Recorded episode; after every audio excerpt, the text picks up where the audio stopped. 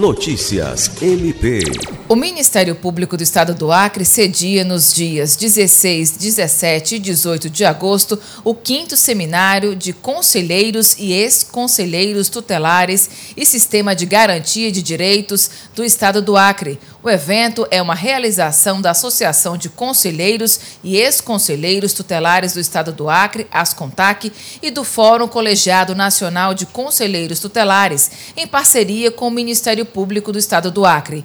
Os participantes foram recebidos pelo Procurador-Geral de Justiça, Dr. Danilo Lovisaro do Nascimento, e pelo coordenador do Centro de Apoio Operacional de Defesa da Criança e do Adolescente, Procurador Dr. Francisco Maia Guedes. O evento ocorre no auditório da instituição e tem transmissão ao vivo pelo canal oficial do Ministério Público do Estado do Acre no YouTube.